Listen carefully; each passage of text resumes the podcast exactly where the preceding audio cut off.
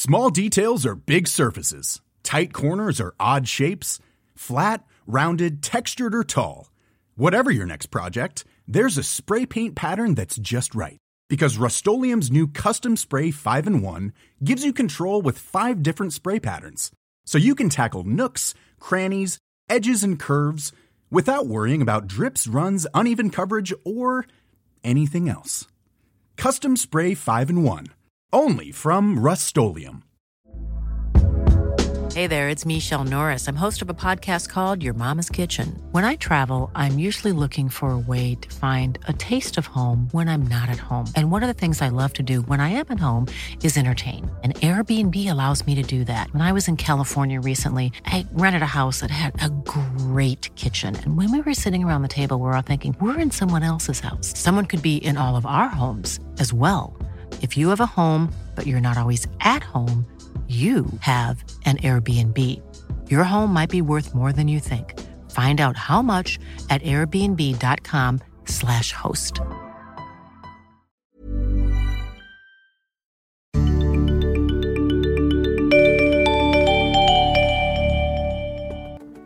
Museums are by their very nature associated with the past, so it's surprising that they've been at the leading edge of Bluetooth beacon adoption.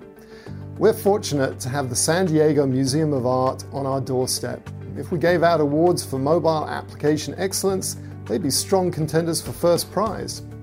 We spoke with Dieter Fenkart, the Chief Operating Officer of the museum, and asked him about what drove their investment in a beacon enabled app, how they approached it, and what the business benefits have been. I hope you enjoy this very rare chance to get the perspective of a customer who's deploying beacon technology. Don't forget to subscribe to us on the Mr. Beacon website, YouTube, Facebook, or your favorite audio podcast platform.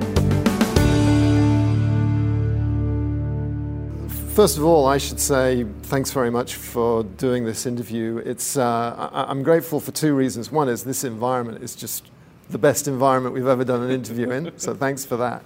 And the other thing is, you're actually using the technology. And we, we, we've been privileged, we've interviewed Cisco and HP and Google and a bunch of CEOs and very creative startup companies. But um, it all rests on who's actually going to deploy the technology and who's the customer. And you're this amazing customer for Beacon technology and, and other technology. We're, we're going to talk about that. You have a mobile app that has been really well thought through incredibly well executed. And it really seems like museums uh, are one of these verticals, uh, the, these businesses that uh, has adopted and embraced this technology. So, what I'd like to do this morning is talk to you a bit about, well, we should establish what the San Diego Museum of Art is, how it fits into the San Diego community. But um, I really want to get into why have you invested in mobile? And what have you done, how did you do it, and, and, what kind of results that you've seen. And I think that will be really helpful for entrepreneurs, for solution designers to kind of get in the head of, of someone who's at the top of an organization and is having to make a, a, a choice on where you're going to spend your time and your money. Right, that's absolutely right. So let's set the scene and um, tell us. Uh, so we're actually part of Balboa Park, aren't we? And so very quickly, like, how many museums in Balboa Park? There are believe at last count 17 museums in Balboa Park. There are 28 cultural institutions, and there are about 100 different organizations that are affiliated with Balboa Park in one shape or another. Uh, Balboa Park um, is a lot more than just the cultural institutions that sit here. Uh, and there's there's many others. The golf course on the east side of, of, Balboa Park. There are all the nature trails that exist. The swimming pool, the tennis courts in the northeast um, part of Balboa Park. So um, there's a lot to Balboa Park. And you got the zoo as well. That's part zoo, of it. Exactly correct. So uh, Balboa Park is a unique location with just so much culture and arts concentrated in one one location that is easily accessible. People can walk around and experience natural history.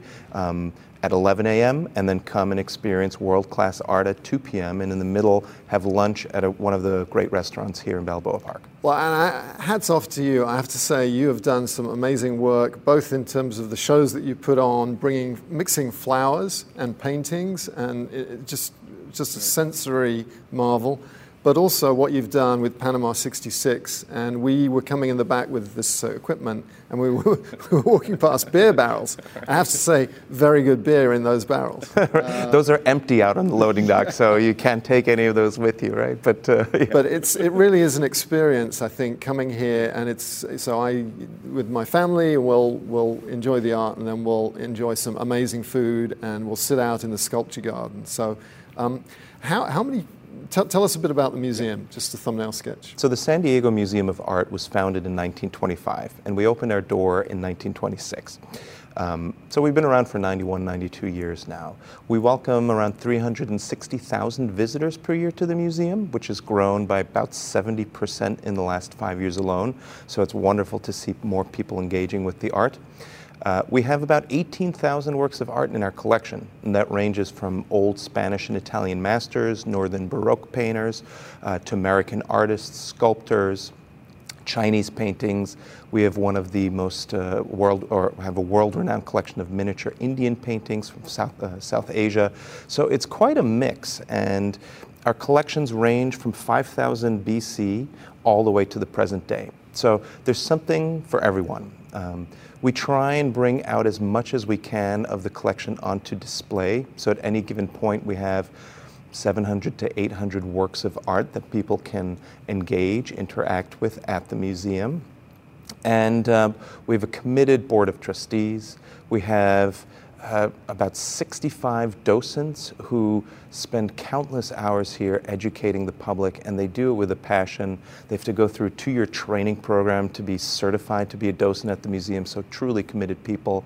Uh, we have various support councils that support the museum through their specific area of art, so Asian art or um, Indian art or um, contemporary art. So it's truly a museum of, of the community and for the community.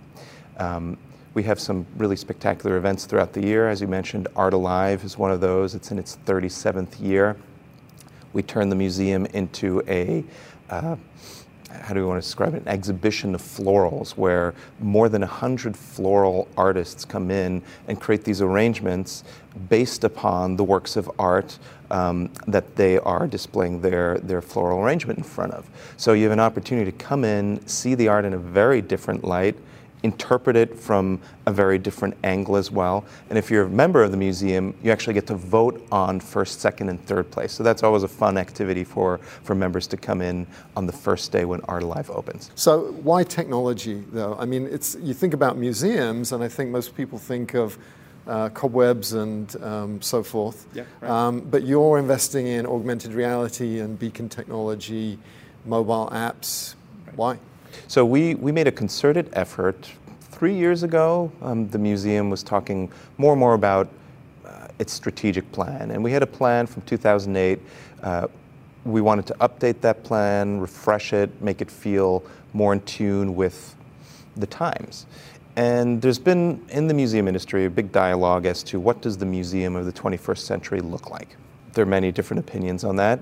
My background is with the, uh, uh, in the natural history world. I worked with the National Parks Conservation Association and then with the American Museum of Natural History in New York. Mm-hmm. And what I saw when I came to the art museum here was this difference in, in terms of how people were interacting with the museum itself. Not, not the objects inside, but with the museums. And in science centers and natural history museums, people are generally encouraged to ask questions. There is no silly question. Come in, be curious, ask why a uh, particular dinosaur ate this type of uh, uh, vegetation, or what colors were dinosaurs? Do we even know if dinosaurs had colors? That sort of inquiry based learning is not as prevalent in art museums. And I draw upon my own experience where if you haven't studied art history, it can be a bit intimidating to walk into a museum and ask those questions. So our thought process was how do we how do we create an experience that's opening, welcoming, welcoming, that's inspiring to people? And the board underwent a strategic planning exercise with the senior leadership team, and we changed our mission from a traditional to collect to preserve to now to inspire, educate, and cultivate curiosity through great works of art. And that then trickled down into everything, all the way into our performance reviews, our programming, our exhibitions. So If you came to the museum four years ago and you came now, it would be a completely different experience. Technology, why technology? Everyone nowadays carries a phone in their pocket, or most people do. It's a tool. It's not the, it shouldn't be the sort of end all piece that's going to now revolutionize the, the museum world, but it's, t- it's a tool that we need to utilize. And starting with social media, how do we get people to actually come in, take a selfie in front of a painting, and share that with friends? And you let them do that. We, we let them do that. We don't have selfie sticks. We don't allow selfie sticks, but we let people actually engage with the art. Um, right. We don't allow ph- uh, flash photography, and there's certain paintings that we can't allow people to take photos of just for rights and reproductions. Mm-hmm. But everything else that's in fair use and in the public domain, we want people to actually engage with and take photos and share that with friends. Because when they do that, it means that they're connecting to the art in their own special way. And they're using their phone to do that. Correct, exactly. So then the natural leap to, well, if people have phones in their pockets, um, how can we deliver content in a different way than we have previously? And when you walk around art museums, another thing that's a bit uh, that we as art museums have to try and figure out our balance is how much information do we put on walls? And usually, what you might find is a little wall panel that has the artist's name, the name of the object, you know, when the artist lived, and that might be about it. So, how can we deliver more content about the stories? And I say that because um, our upstairs galleries focus on paintings from the 1500s and 1600s all the way to the 1800s. That's a lot of years in human history. And think about all the wars, the famine, the boom times that those paintings have seen, much longer than any other human being has been alive for their, their own personal life. So those stories, um, they're rich with stories. And there's not enough wall space to actually describe those stories. So we ended up speaking to an innovative company, startup company here in San Diego, and pitched this sort of concept of, well, would they be interested in creating an app for the museum? So this was Guru, right? This is Guru, exactly. And how did you find them? So, kind of life has a way of working out um, in curious ways. And I was having a beer at our restaurant, Panama 66, one evening. And um, this gentleman behind me, we were talking, and turns out his name is Paul Burke. He's the CEO and founder of Guru. And they just finished the Balboa Park app. And I looked at him and said, Paul, can you help us create an app? And he said, let's sit down and talk. And from there, a really strong relationship developed. So, was that after that strategic process that you described, or was it the thing that inspired it? It was concurrent to it. Yeah. It was sort of as the discussions were happening, we were also really seeking ways to embrace technology in different ways than our museum, um, but also other museums across the country have embraced technology. So, it sounds like you just found a partner who was willing to work with you. Uh, had they done any museums before? No, we were their first museum. And that was one of those moments where we said, well, we want to experiment with something, they want to experiment with something, let's give it a shot.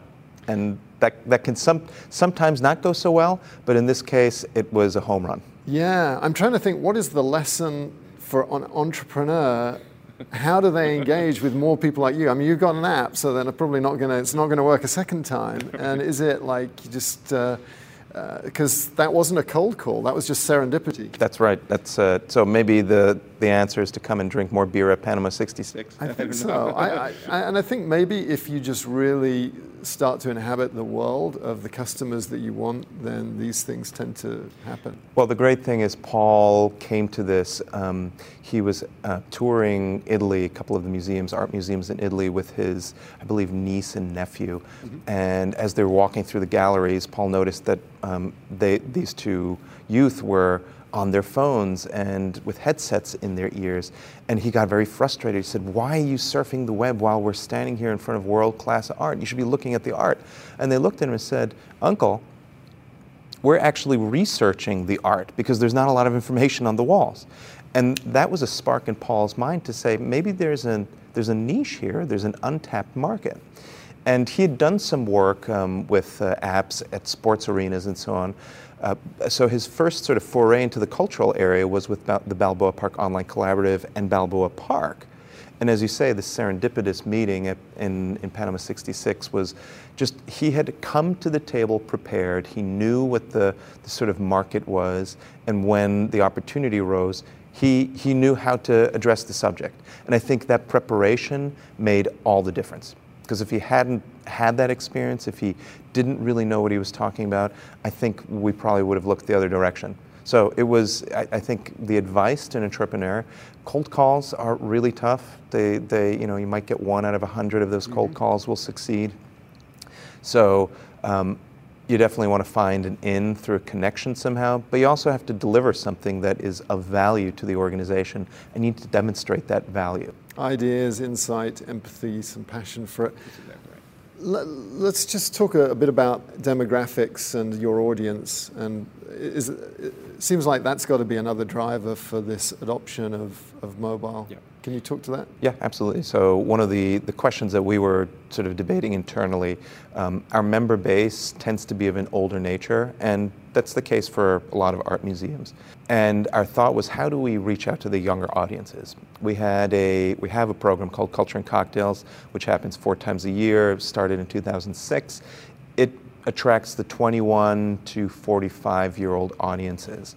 Really excellent program, but we were seeking a different way. We wanted to find a way how to engage the average gallery visitor um, and bring in younger audiences to the experience just to walk and roam the galleries. So, this app, we thought, well, you know, this might be very appealing to the millennial crowd. And what's really interesting is although that has happened, what we've also seen is audiences of all ages have connected to the app. And we conduct monthly visitor feedback, um, exit surveys. And what we found is people who leave reviews. There was one, one situation where um, the, uh, a couple came into the museum, uh, slightly older. She loved going to art museums. He dreaded it every time she dragged him along to an art museum. He would always sit on a bench at the entrance and wait for her.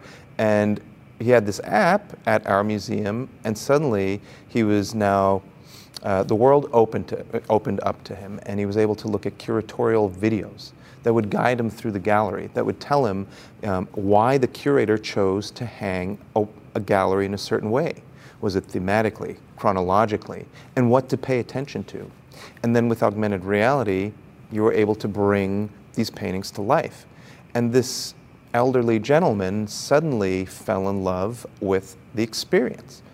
And he wrote to us, he said, I'm looking forward to coming back to this museum, and I will look for other museums that have similar technologies to enrich my experience. So it's not just the younger audiences that are suddenly now saying, this is one way of connecting to the museum. It's a way for older audiences to connect to the museum in perhaps a slightly different way. Well, I want to come back to that gentleman, sure. uh, but I'm going to interject a, a, a, quick story of my own. Our paths crossed when you agreed to uh, participate in the panel that I was moderating at the Bluetooth SIG, uh, which was really cool. Um, and I remember you gave me a tour of the museum before then so we could kind of get to know each other.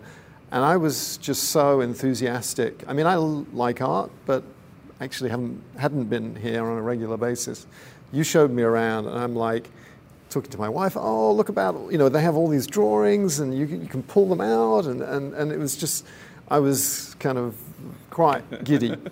Um, but you can't do that with everyone, can you? Right. And so it really seems to me this app is a way of, uh, of, um, of engaging and, t- and storytelling and going beyond just the piece of art to establish the context and the story behind it. And you do a great job. So let's talk about the app. But before we do that, I just want to, how do you get people to use the app? Because, I, you know, there's many, many people that have developed mobile apps that never get used. And you don't just build it and hope that they're going to come. T- tell us a bit about how you get people to use it. Right, and I think that, that is perhaps the biggest lesson learned. Um, you know, the if you build it, they will come motto does not apply. Doesn't apply to a lot of things in life I've learned, but especially not to this. So we conduct training with our frontline staff, so our visitor uh, relations team at the very front when you're purchasing a ticket or if you're a member coming in. We remind people that this app is free to download and it's part of your admission. So um, you know, check it out. There's a lot more content in it. It's a bit. Um, it acts as a digital map. Uh, our gallery attendants that are in the galleries are all trained also in how to use the app. And if people have questions, for example, if perhaps their Wi Fi isn't turned on, our gallery attendants will be able to help those visitors um, navigate the, the settings on, on your phone or on your device that you're using.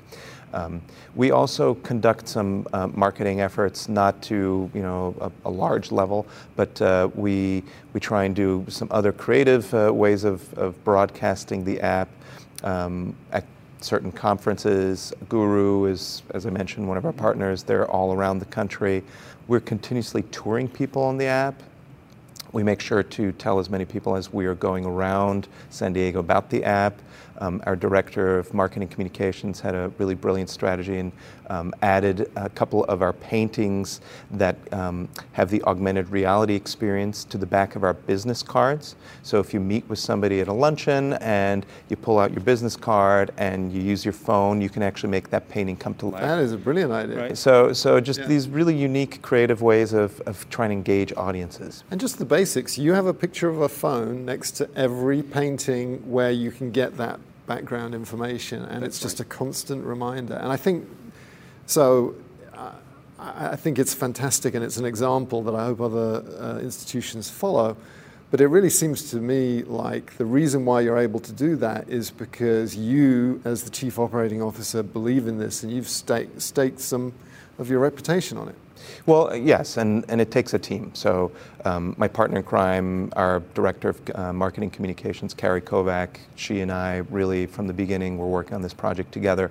And talking to Roxana Velasquez, our executive director, who was very much interested in this, um, she, she kind of let us take the reins. And I think, you know, not reluctantly, you know, perhaps all of us were a little nervous dipping our toe into this, but in the end, everyone's embraced this all the way from the top of the organization, starting with our trustees down to the frontline staff. And our curators have really embraced the, the, the app as well. I know you and I have talked a little bit about some of the logistical challenges at the beginning.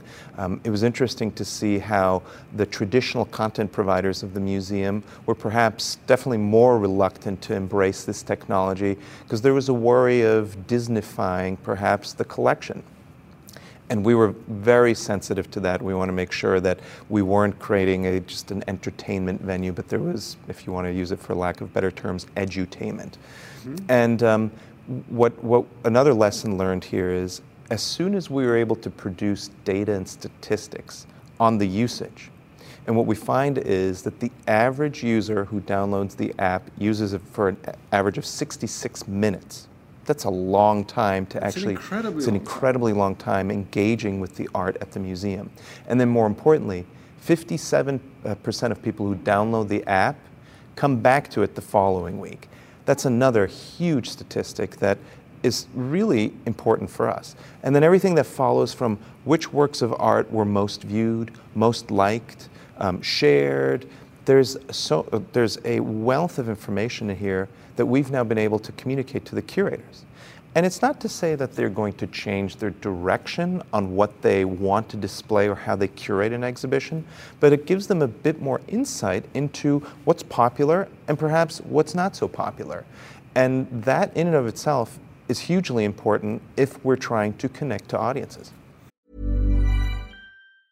Life is full of awesome what ifs, and some not so much, like unexpected medical costs. That's why United Healthcare provides Health Protector Guard fixed indemnity insurance plans to supplement your primary plan and help manage out of pocket costs. Learn more at uh1.com. I'm Sandra, and I'm just the professional your small business was looking for. But you didn't hire me because you didn't use LinkedIn jobs. LinkedIn has professionals you can't find anywhere else, including those who aren't actively looking for a new job but might be open to the perfect role, like me. In a given month, over 70% of LinkedIn users don't visit other leading job sites. So if you're not looking on LinkedIn, you'll miss out on great candidates like Sandra. Start hiring professionals like a professional. Post your free job on linkedin.com/people today.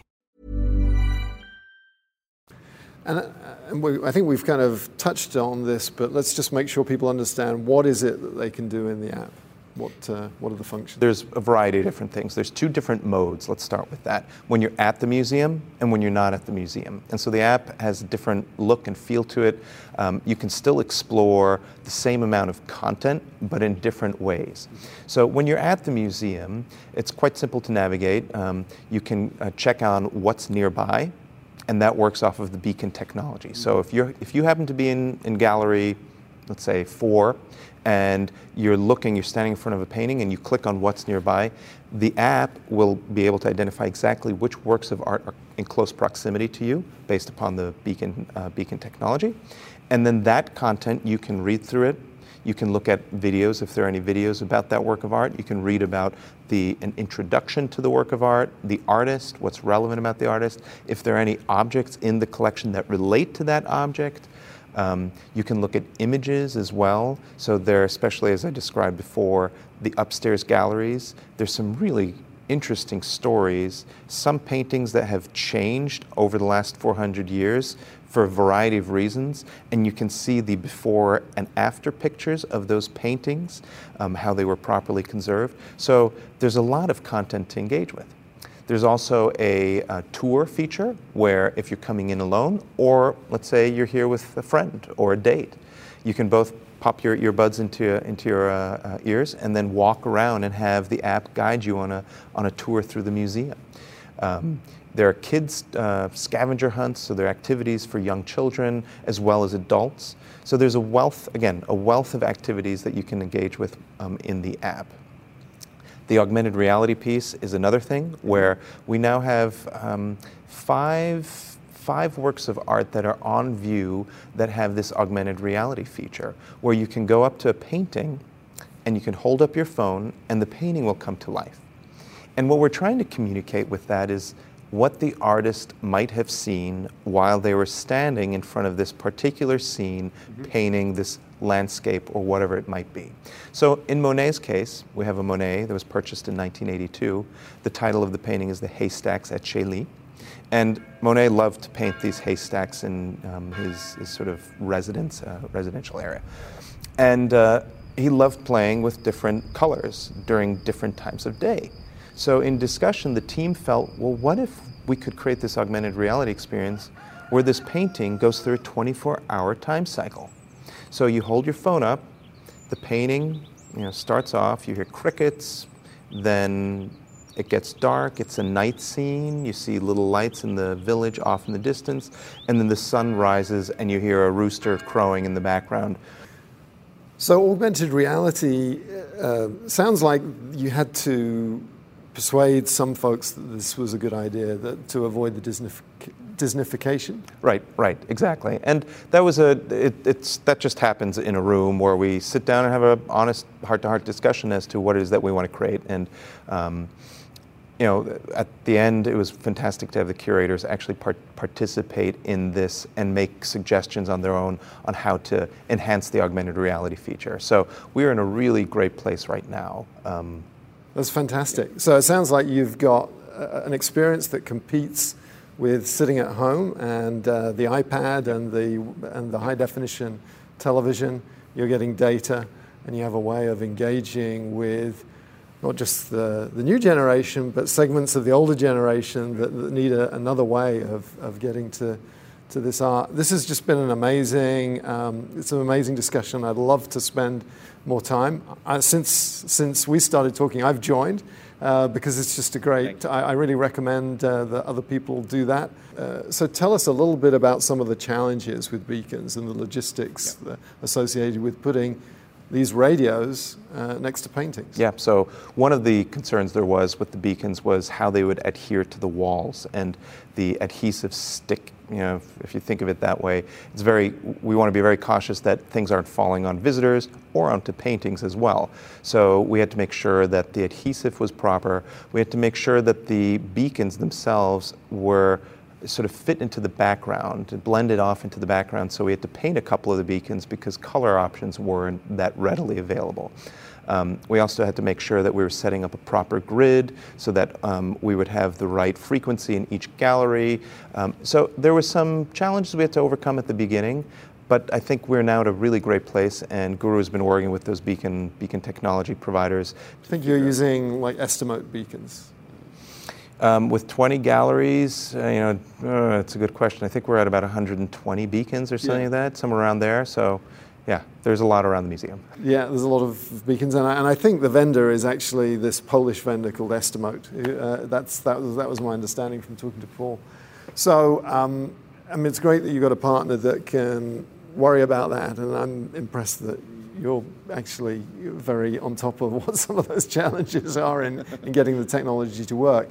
And uh, so you don't actually see beacons when you're walking around the. Correct. You, you could find them if you looked hard, Yeah. but they blend into the background, and that's the beauty of them. That they work. They're very functional. The battery life now, I think, is four years on the newer, uh, the newer technology on the newer beacons, um, and that makes a huge difference for us because then we don't have to go in and constantly update them or change them out. So is this the way uh, museums are going? Uh, are other museums doing this? Uh, other museums are experimenting with this as well, yes. And is it the way that museums are going? I think in this day and age, we constantly have to reinvent ourselves. I say that because back in 2010, 2011, there was this notion that QR codes were going to revolutionize the museum industry. And I, I'd even question a lot of people to ask them, do you even know what a QR code is? Mm-hmm. So I think we just need to be on top of it and consistently reinvent ourselves so that we are providing the best visitor experience and also making art as accessible as possible. Fantastic. I think you've done that. Dieter, thanks very much for making it accessible to us. Thank you. Great talking to you today. Yeah.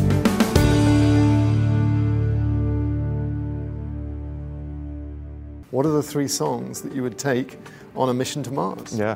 So it's an interesting question because I, I was thinking a little bit about it, and there's a funny backstory, kind of a parallel story to this. Um, after grad school, a few friends uh, um, of mine, we always went, we met up every month to go to the sauna.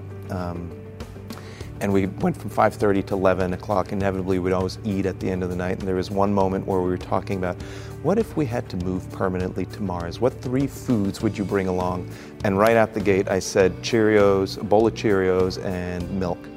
And so they continue to make fun of me about that. But you have to live with that for the rest of your life. the rest of my life, so I like it. So, um, so it's kind of thinking about the, the songs, and, and for me, what uh, what touches me most are those experiences that you have in life that you just take take with you and you reflect upon.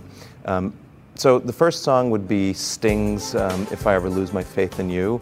It was the high school graduation song Where did you go to high school? in Vienna, Austria. Um, so it was a class of Just add a little bit more atmosphere. That's pretty cool. Right, right. So it was about 62 people in the class, and it was really a tight, tight knit community. I'm still very close with a lot of those people, and that song just means a lot to me. Uh, the second song is Journey's uh, Don't Stop Believing. And that's also a, a meaningful song to me on the family side, where my son plays the piano. It's, it was his real first song that he learned how to play. Oh, awesome. Yeah, my wife took me to the Rock of Ages musical in New York City for my 38th birthday, and that was a memory. And that song obviously plays, you know, features prominently in that, that musical.